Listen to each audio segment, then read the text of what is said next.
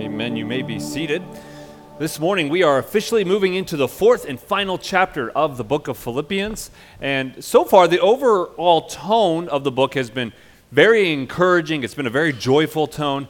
Uh, but as we begin moving into chapter number four, we're going to see that even in this thriving church, even in this church that's in many ways an example of what a healthy church should look like, uh, even this church had their church drama. Uh, the title of this morning's message is Guarded by Peace. But as we begin looking at our text this morning, we're going to see that peace on earth, goodwill towards men uh, was not the case with certain members at the church of Philippi. So, what was Paul's response to this conflict that was taking place in the church? How does he exhort this church to move forward in light of the conflict that we're working through? And how do we guard our minds and our hearts with God's peace in the middle of that conflict well, that's what we're going to look at here this morning. So let's read all of chapter number four this morning, and then we will jump into our Bible study. Philippians chapter number four. Uh, we ended last week's message with verse number one, but we'll read verse number one, and then we'll work our way through the end of the book. Philippians 4 1 says, So then, my dearly loved and longed for brothers and sisters, my joy and my crown, in this manner, stand firm in the Lord, dear friends. Verse 2 says, I urge Euodia and I urge Syntyche to agree in the Lord. Yes, I also ask you, true partner, to help these women who have contended for the gospel at my side, along with Clement and the rest of my co-workers whose names are written in the book of life. Rejoice in the Lord always. I will say it again, rejoice. Let your graciousness be known to everyone. The Lord is near. Don't worry about anything. But in everything, through prayer and petition with thanksgiving, present your request to God. And the peace of God, which surpasses all understanding, will guard your hearts and minds in Christ Jesus. Finally, brothers and sisters, whatever is true, whatever is honorable, whatever is just, whatever is pure, whatever is lovely, whatever is commendable, if there is any moral excellence and if there is anything praiseworthy, dwell on these things. Do what you have learned and received and heard from me and seen in me, and the God of peace will be with you. I rejoice in the Lord greatly because once again you renewed your care for me. You were, in fact, concerned about me but lacked the opportunity to show it. I don't say this out of need, for I have learned to be content in whatever circumstances I find myself. I know how to make do with little, and I know how to make do with a lot. In any and all circumstances, I have learned the secret of being content. Whether well fed or hungry, whether in abundance or in need, I am able to do all things through him who strengthens me. Still, you did well by partnering with me in my hardship. And you, Philippians, know that in the early days of the gospel, when I left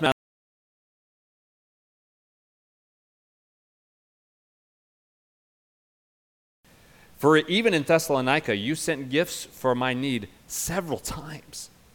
Not that I seek the gift, but I seek the profit that is increasing to your account. But I have received everything in full, and I have an abundance. I am fully supplied, having received from Epaphroditus what you provided a fragrant offering, an acceptable sacrifice, pleasing to God and my God will supply all your needs according to his riches and glory in Christ Jesus. Now, to our God and Father be glory forever and ever. Amen. Greet every saint in Christ Jesus. The brothers who are with me send you greetings. All the saints send you greeting, especially those who belong to Caesar's household. The grace of our Lord Jesus Christ be with your spirit. Let's pray, and then we will jump into this morning's message guarded by peace. Father, I pray that your Spirit would anoint the preaching of your word this morning, and I pray that as we look into your word, it would be good news to those who are broken in spirit. I pray that it would set those who are captive free. I pray that your word this morning would bring liberation where there is bondage, Lord. I pray that it would bring challenge where there is comfort when there shouldn't be. Lord, I pray that your word would do exactly what it needs to in our hearts and lives this morning, and that as we leave here this morning, we would be doers of the word, not just hearers only. We ask this in your name. Amen.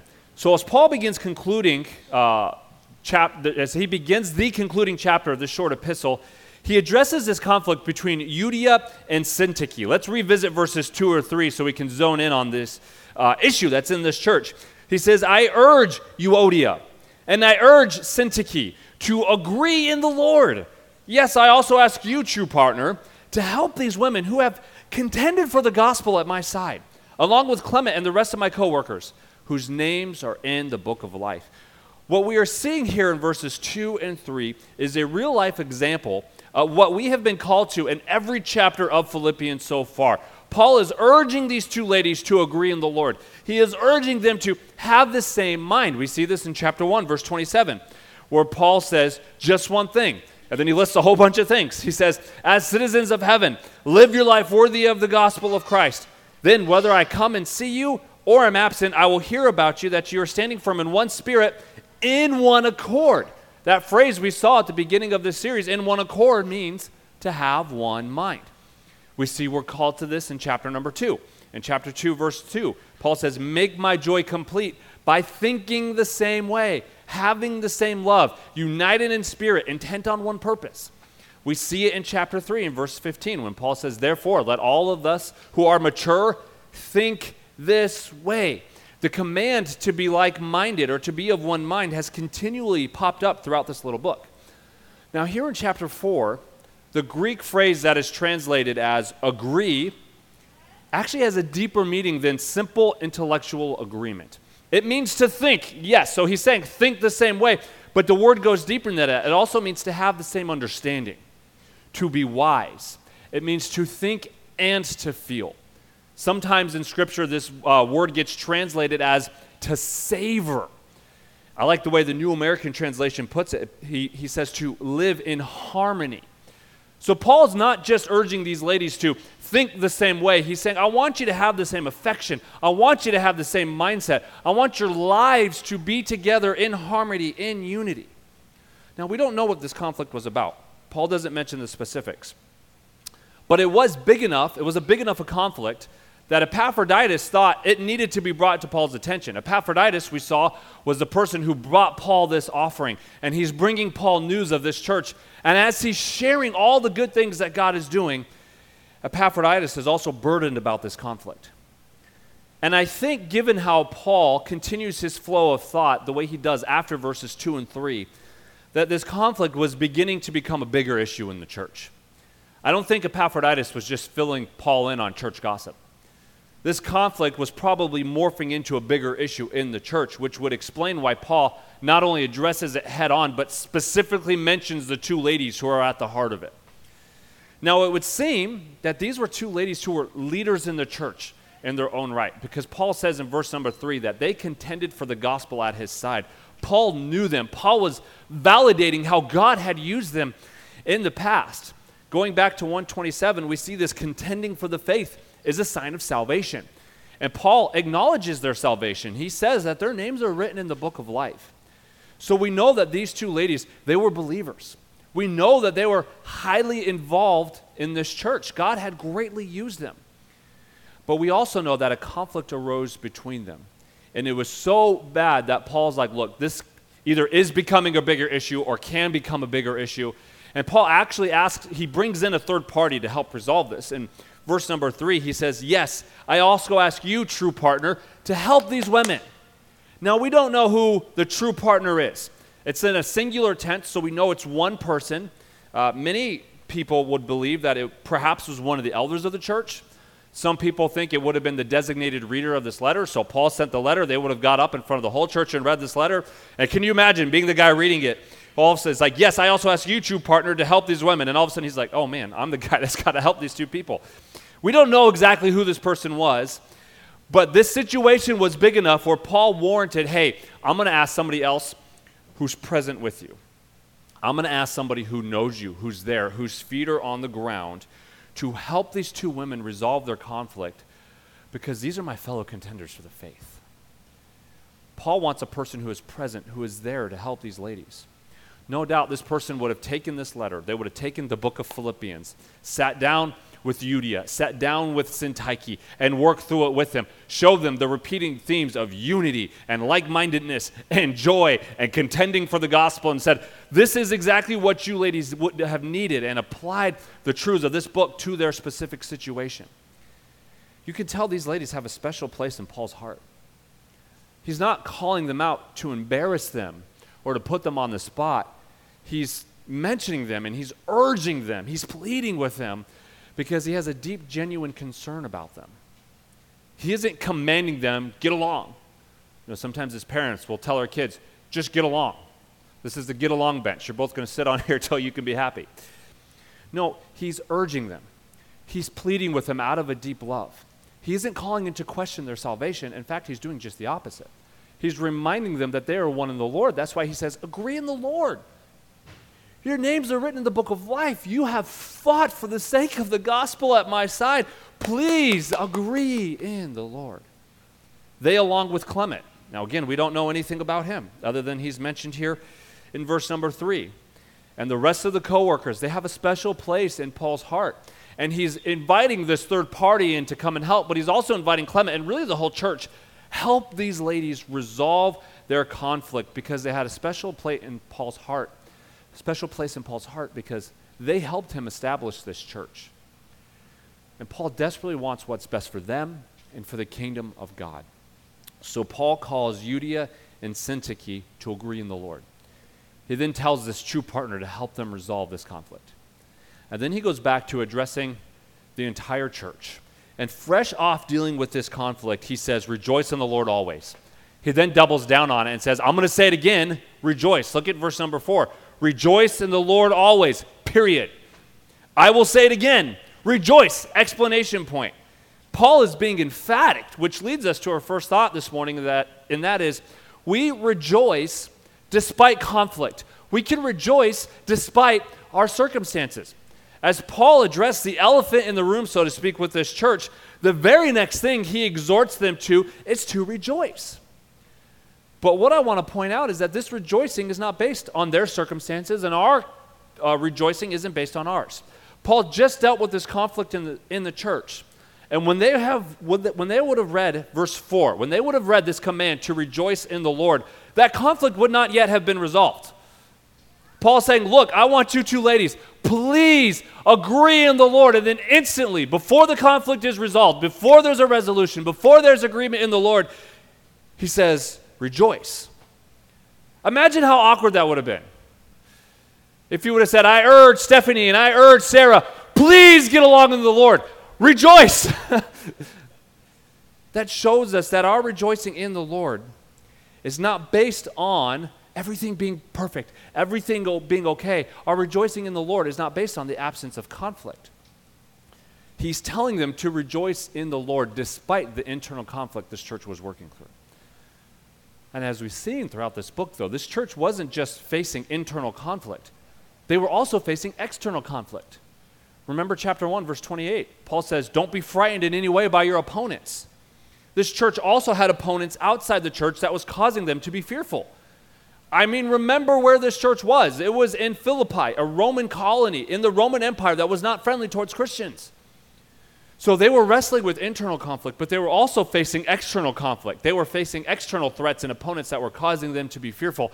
And in spite of that, Paul says, Rejoice in the Lord. This church was also concerned about Paul's imprisonment. They were worried about Paul, the person who started their church, their father in the faith, so to speak, was in prison and they were worried about his well being. That's why Paul showed them in chapter 1 hey, don't worry, God's actually using my imprisonment. There's people who are being saved because I am in prison that I would have never had the chance to give the gospel otherwise. So don't worry, but rejoice. God is using my imprisonment. We saw in chapter 2 that they were worried about Epaphroditus' sickness. And Epaphroditus was worried because they were worried that he was sick. I mean, in chapter 3, Paul tells them, you guys need to be on guard because there's false teachers trying to infiltrate your church. And so they have internal conflict, they have external conflict. They're worried about people who they love, and they also have to be on guard against these influences that would lead them away from the true gospel. I mean, these poor people had so many difficult circumstances that could have hindered their joy, but Paul calls them to look above those circumstances and exhorts them to rejoice in the Lord. because they would always be in the Lord. They could always rejoice. Now, in verse 4, Paul doubles down on the command to rejoice. So, in a real way, he's repeating this command to be emphatic. He's saying, look, this isn't negotiable for us. Notice the word will is actually in the future tense. This doubles down on the emphasis. It's like Paul saying, I'm going to say it again right now, and I will continue to say it. I will. This is going to be a drum that Paul says, I'm going to beat again and again and again because rejoicing in the Lord is vital for our spiritual health. The decision to rejoice in the Lord pulls our eyes off of our temporal circumstances that constantly bombard our attention and constantly attack our affections. And the decision to rejoice in the Lord turns our attention and it places our attention on Jesus and all the eternal promises that we have in Him. Now, this is one of those things that God, I feel like, has been teaching me this past few months, and I have to confess, I am not good at it. Like, it's easier for me to live with this kind of low grade frustration because of recent circumstances than it is to intentionally rejoice in the Lord. But we saw a few weeks ago when we looked at chapter 3 1 that Christian joy is distinct because it takes the source of our joy off of our circumstances it takes the source of our joy off of things that we can lose and it places it on what can never be changed and what we can never lose Jesus. Pastor Steve Lawson said, Joy is a supernatural excitement we experience in God Himself. It involves a gladness of heart in the things of God. Now, we have to be careful. Again, I said this a few weeks ago, I'll say it again. Rejoicing in the Lord is not the same as having a bubbly personality. It's not, well, I'm just a glass is half full type of person.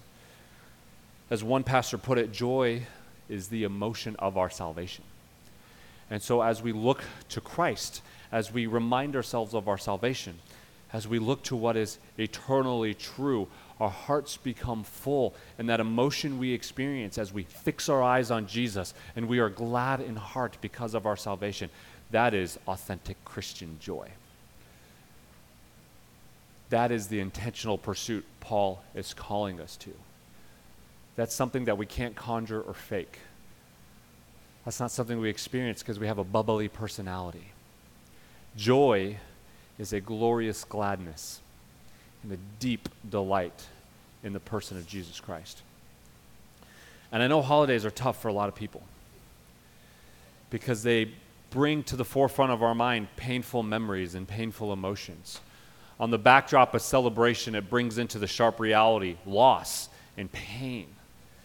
And there's a place for grieving and mourning. That is a good and right emotional response to loss and to pain. The command to rejoice doesn't negate those proper emotional responses, but it does transcend them. So, in our mourning and in our grief, fix your eyes on Jesus. As you are working through conflict, fix your eyes on Jesus. As you are dealing with difficult circumstances, as you are dealing with things that cause you to be fearful, Fix your eyes on Jesus and rejoice in Him. One of the ways the peace of God guards our hearts and our minds is by rejoicing in the Lord. As we rejoice in the Lord, He does a work in our hearts, and then the peace of God begins to guard our hearts and our minds. We rejoice despite conflict or circumstances. But let's look at verse number five. Verse number five, Paul says, Let your graciousness be known to everyone the Lord is near. Our next thought this morning, as we seek to have the peace of God guard our minds and our hearts, is we're gracious because God is near. We're gracious because God is near. Now, the word for graciousness here gets translated in, in a few different translations as reasonable or moderation, specifically the English Standard or the King James. But the majority of Bible translations actually render this word gentle or gracious or a gentle spirit. In fact, in all other places in the New Testament this word gets used, that's how it gets translated. So I would argue that the word graciousness is actually a really good way to translate this particular word. And so here's the flow. As we lift our eyes from our circumstances to the Lord and we intentionally rejoice in Him, God does an inward work in us and we become gracious. We become gentle. And Paul is saying in verse number five that graciousness or gentleness should be known to everyone. That should be the mark of a Christian. Gentleness, graciousness. This word means to not be pushy or not be assertive in this kind of angry, pushy way. Philippians 2, verses 3 and 4 give us a great picture of this. 2, 3, and 4 says, Do nothing out of selfish ambition or conceit, but in humility consider others as more important than yourselves. Everyone should look not only to his own interests, so we should look to our own interests. We should take care of our needs, but not just that, but rather to the interest of others. So, as believers, we are to be known for being gentle, for being gracious. This is why he says, I want this attribute to be known about you by everyone. We're not to limit our gentle, humble demeanor to simply people who are in the church. Paul says, everyone should know this about you. In the church or outside the church, this should be the mark of believers gentleness, graciousness. Now, this doesn't mean we avoid conflict or are weak. Grace is not weak or soft. We address conflict, we stand for truth, but we do it in a gentle and gracious way, just like what Paul is doing in chapter 4, verses 2 and 3. He's displaying for us how we can graciously and gently deal with conflict and stand for truth. So, the question for us to consider is even in the middle of difficult circumstances, even in the middle of conflict, are we known for our gentleness?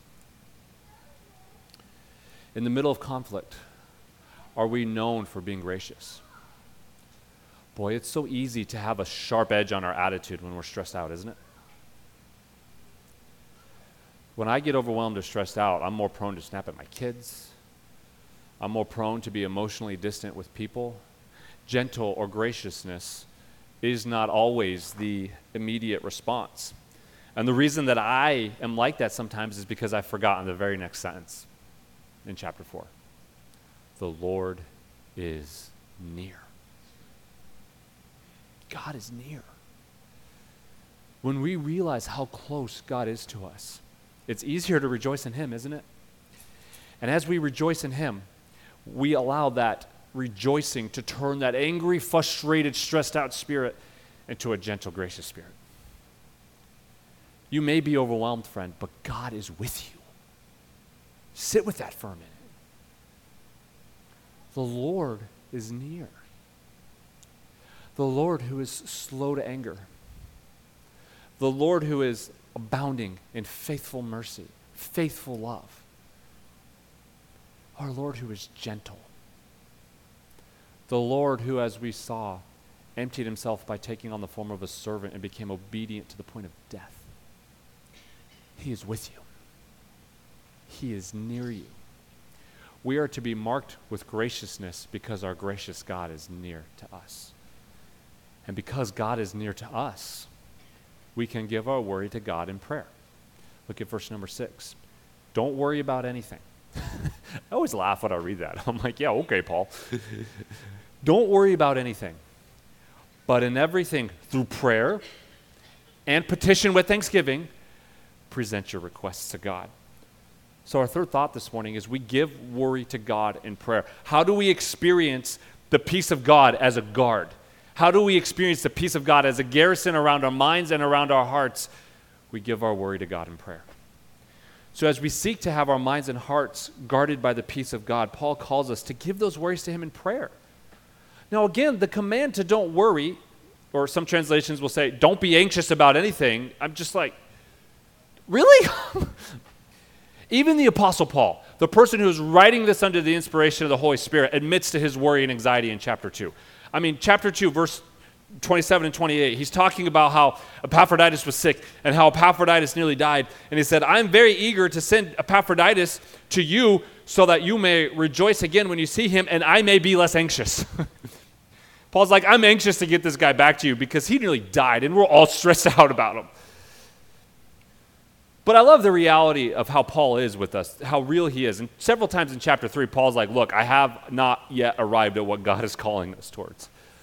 And in chapter, fall, chapter 4, what he's calling us to is don't worry, but pray.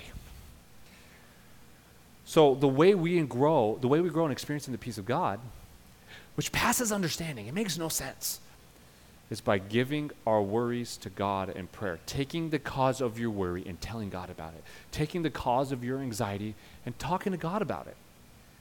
Now, if you remember back to the final message in chapter 2, we saw how Timothy had this deep care or this deep concern for the church.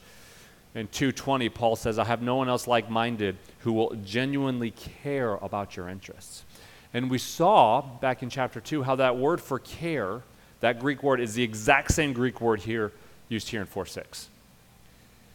So in chapter used, it's used as a positive, this deep care Timothy has for a church.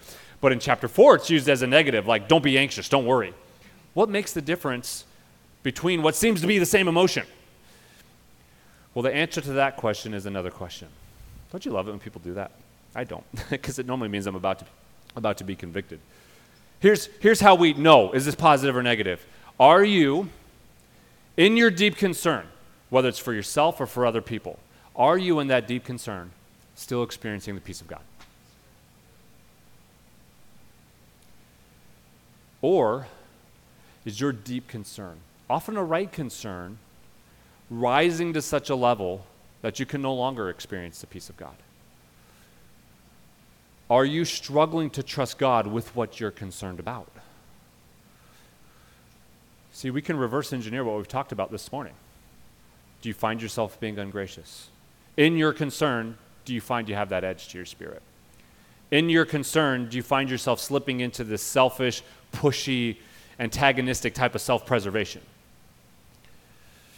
Is your concern hindering your rejoicing in the Lord? If the honest answer to any of those questions is yes, then we've slipped into an unhealthy type of concern that falls into what we say in English is worry or anxiety, whether it's for yourself or others. And when you find yourself slipping into that worry, Paul says, give that to God. Just give it to Him. Now, in the previous point, in verse 5, in the Christian standard, that's two sentences. Verse 5 is two sentences. Let your graciousness be known to everyone, period. The Lord is near, period. And the point we made from verse 5 is that we can be gracious because God is near to us. But if you take away the verse numbers, we can make the exact same point for the next sentence in verse 6. The Lord is near. Don't worry about anything, but in everything, through prayer and petition with thanksgiving, let your request be known to God. So be gracious because God is near. And because God is near, don't worry, but pray. Now, in verse 6, there are a few different elements for prayer that Paul gives us. He says, through prayer and petition with thanksgiving. Prayer is the general term used in the New Testament for talking with God. When we speak to God, we're praying. Now, we can speak to God and not ask anything. I know sometimes we think of prayer as I got to get my grocery list and I just say that to God, but prayer is so much more than that. Prayer, in the general sense, it's just me talking to God. It's me directing my thoughts and my mind to God, whether that's in my mind or verbally out loud. Prayer is talking to God. And so, what Paul is calling us to do is talk to God about what's worrying you. Talk to God. Tell Him what is causing anxiety in your life without even asking Him anything. That's a good and right thing to do. That should be a regular habit and a regular practice in our life. Man, Lord, I'm so worried about this. This situation is just stressing me out. Tell God what's bothering you. God invites you to do that. I mean, sometimes, you know, you talk to people and you get the sense they, they're asking how I'm doing, but they don't really want to know how I'm doing, right? God is never that way with us. God invites you, tell me what's wrong, man. Tell me what's bothering you, dear daughter. I mean, look at 1 Peter 5, 6, and 7. Humble yourself, therefore, under the mighty hand of God, so that he may exalt you at the proper time. Unrelated to the sermon, but I'd argue the proper time is at his second coming. Verse 7 Casting all your cares on him, because he cares about you. Stop and think about that for a minute. The fact that God cares about you. He cares about those things that cause you worry. He cares about those things that cause you anxiety. And he's like, My dear child, give it to me. Just give me that problem. Tell me about it. Cast it on me. It means like throwing it to him. I'm getting it out of my life and I'm throwing it to God. Have you ever been angry and just chuck something? like, I'm getting this thing out of my life. That's what God says to do. Cast it on him. Throw it to God. Talk to God. Tell him about your worries. Tell him what's causing anxiety in your life. And as you tell God your worries, the burden of those worries is rolled off of you and onto him. What a privilege. What an amazing reality that is ours by birthright because we're child children of God.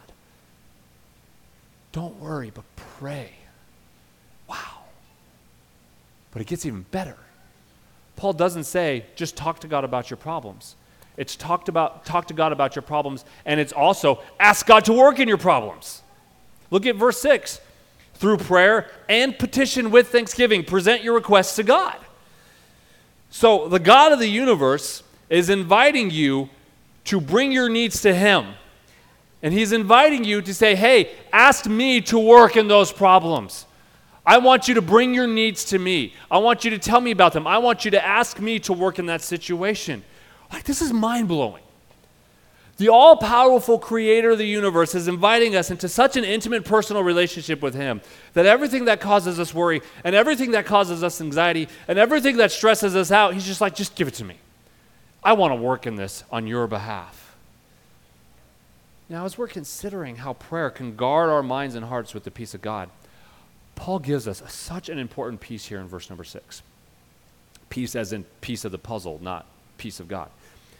He says, through prayer and petition, this is the important piece, with thanksgiving, present your request to God. This is not a selfish or commanding demand we're placing on God. God, you better work because I did what was right and you owe me, God. Like you can pray that way. God's shoulders are big enough to handle, but whenever you see people pray that way in Scripture, the person that changes is them. Their hearts are the ones that are like, oh, my bad. That's not what Paul is saying. It's this humble, bringing my needs to Him, filled with a heart of thanks for what God has already done. As we cast our anxieties on Him, we replace those anxious thoughts, we cast them out of our mind, we give them to God, and we, we, we, we replace those with thanksgiving for what God has done. God, I'm so stressed out right now. These are all the things that I am, I'm, and I'm asking you to work in these, but Lord, I thank you for how you're, you are working. I thank you for how you're sustaining me in this problem. Hasn't, hasn't that been us these last few months, church? God, we really need you to work in our church. God, we are so desperate for the work of your Holy Spirit. We are so desperate to be a church that brings you honor and glory. And God, we just thank you for the way that you sustained us. God, we thank you for the way that you have carried us. And so Paul is telling us yes, give those anxious thoughts to God, ask Him to work in it, but do it with thanksgiving. As you bring your needs to God, thank God for the way that He is already working. A heart that is thankful is a heart that is at peace. One of the keys to overcoming worry or overcoming anxiety is a heart of thanks. And I think sometimes we just think, oh, that's too simple, and we ignore it. We want something more complicated so we can feel better when we don't do it.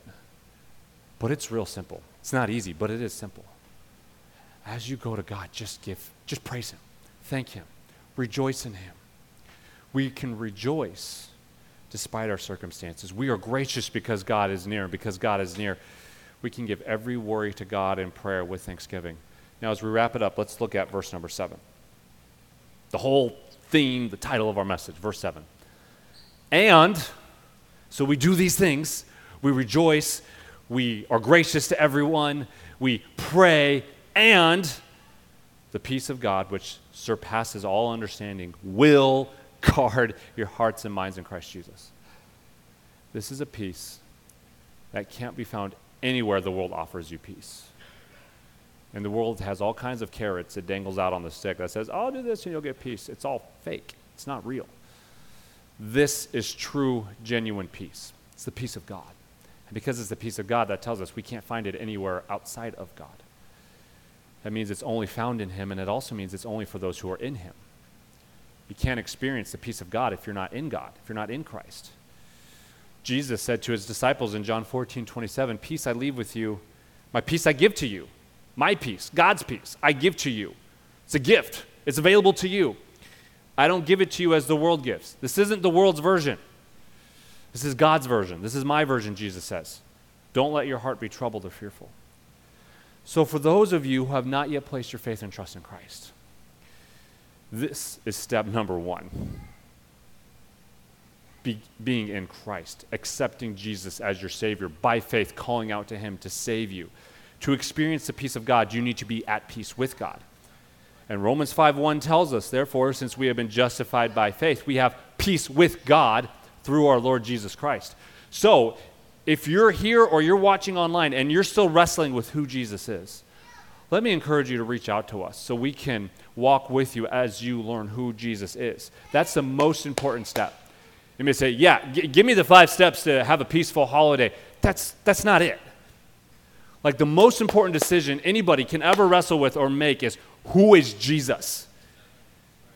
Is he the God we see portrayed in the Bible? And if he is, I, am all in. I'm following him. I'm placing my faith and trust in him. I'm trusting in him and him alone.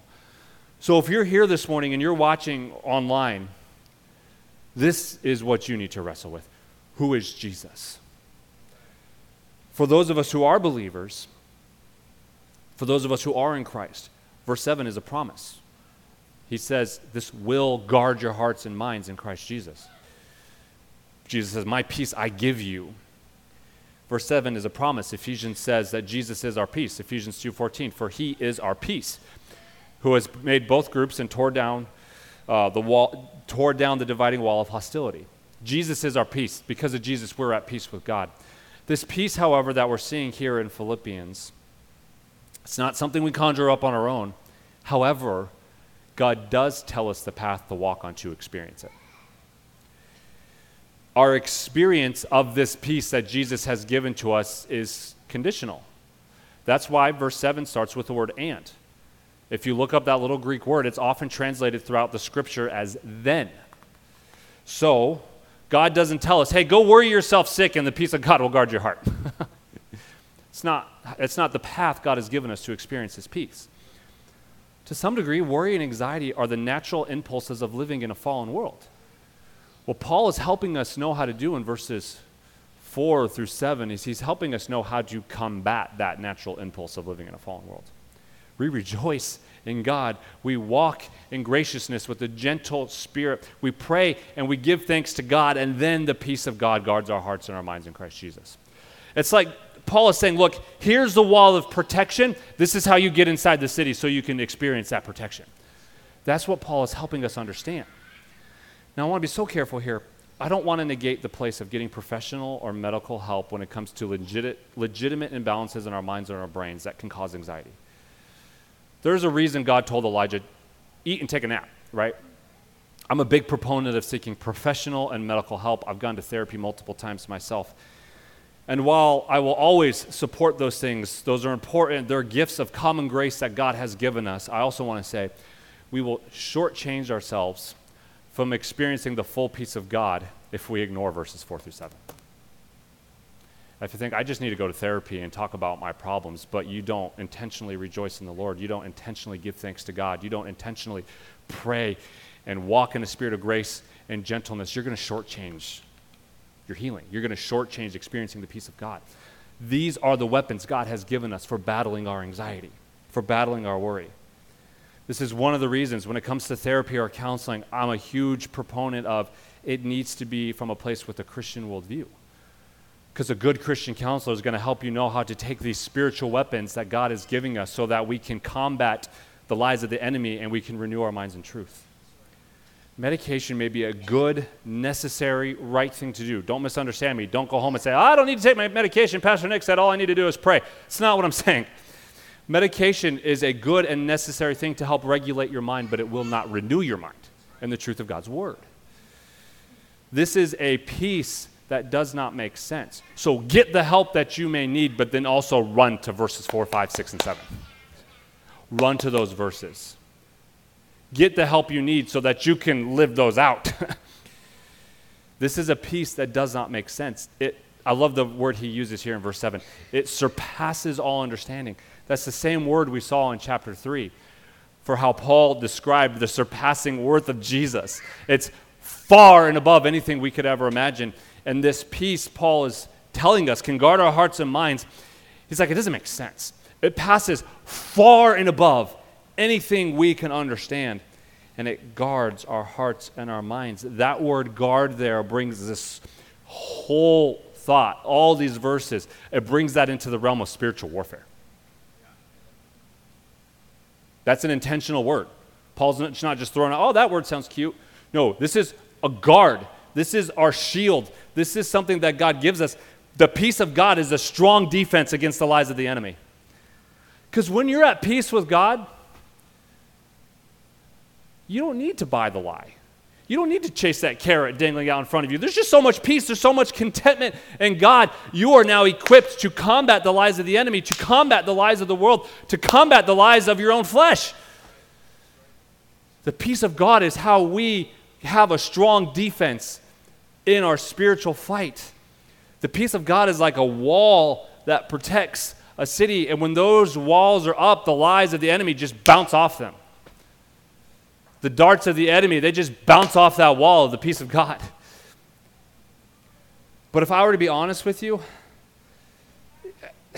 I was struggling with the sermon this week because I was like, God, couldn't we have preached this when I just felt like I was nailing it, right? Like, this has been one of those few weeks I found myself just fighting so many anxious thoughts and everything that's been going on these last few months, just so much stress involved with all of that. And then I get to this passage, I'm like, really? Okay. but I'm so thankful for the gentle leading of the Holy Spirit.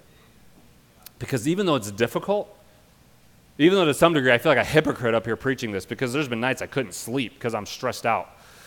Um, I'm so thankful because it's in these difficult moments that we learn what these verses really mean.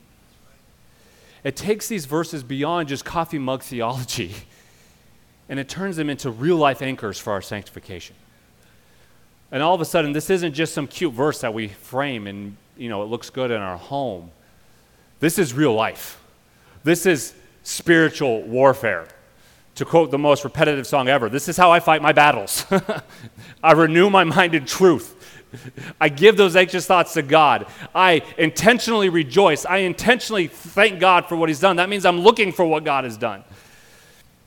So, church, let's experience the guard, the defense, the wall of protection Jesus has given us in His peace. Let's guard our hearts and our minds with the peace of God.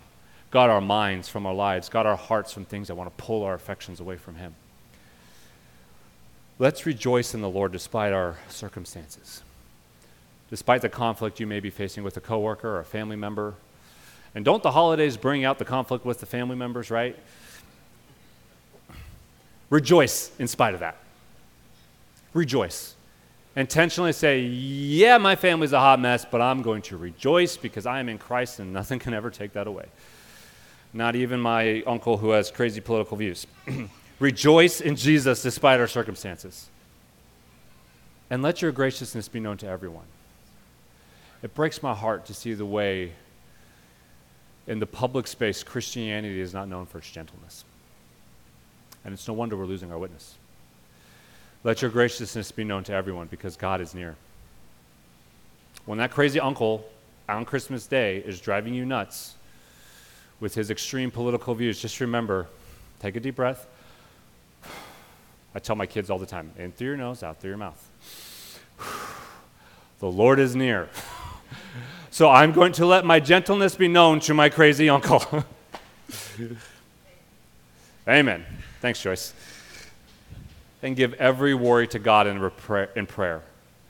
Replace that anxiety with thanksgiving. God, I'm so stressed out about this. I'm so worried about this. I don't want to see my crazy uncle right now. But I'm going to thank you for the way you are working in my life. I'm going to thank you that I'm saved. I'm going to thank you that you are near me no matter what. I'm going to thank you that I can talk to you right now, that the God of all the universe is, I never get a busy signal from him. I'm going to thank you that you love me so much, you invite me to give all my trauma to you. Let's be the church that rejoices despite circumstances, is known for our graciousness and gentleness because God is near and that gives every worry to God in prayer and replaces those anxious thoughts with thanksgiving. Let's pray. Father, I pray that our hearts and minds would be guarded by your peace. And Lord, as we leave here this morning, I pray that we would be doers of the word and not hearers only. I pray that your spirit would lead us into rejoicing I pray that your Holy Spirit would break through the fog and all the noise the world just throws at us. All the commercialism and all the noise that gets thrown at us during the holidays. I pray that your Spirit would just Break through all that through your word. Break through all that in prayer and remind us no, no, no, no. You can rejoice. You can give thanks. When you want to punch the guy that cut you off in the store, you can be gentle. And I pray that we as a church would be known for our gentle, gracious spirit. And that we would be a church that is serious about prayer. Holy Spirit, drive us to prayer, I beg you. Lord, I am so burdened that our church would become a people who pray. Jesus said, The temple shall be known as a house of prayer. And then, because of the finished work of Christ, the Holy Spirit now moves inside of us, making every believer the temple of God. And so I pray that we, as believer priests, would be known for prayer. And that our lives and our minds would be houses of prayer, and that we would just continue to give these anxious thoughts to you. And as the worry comes barging in, we would just funnel that straight to God. Lord, do this work in us. Lord, we can't do this on our own. Our flesh will lead us down a spiral of anxiety that'll cripple us. But your Holy Spirit does just the opposite. Your word does just the opposite. Your body, the church of Christ, just does just the opposite. And so I pray that we would be a church that is marked by what we see in these verses, and that your peace would guard our minds from lies, guard our hearts from things that would draw affection away from you, and that the peace of God that makes no earthly sense would be our regular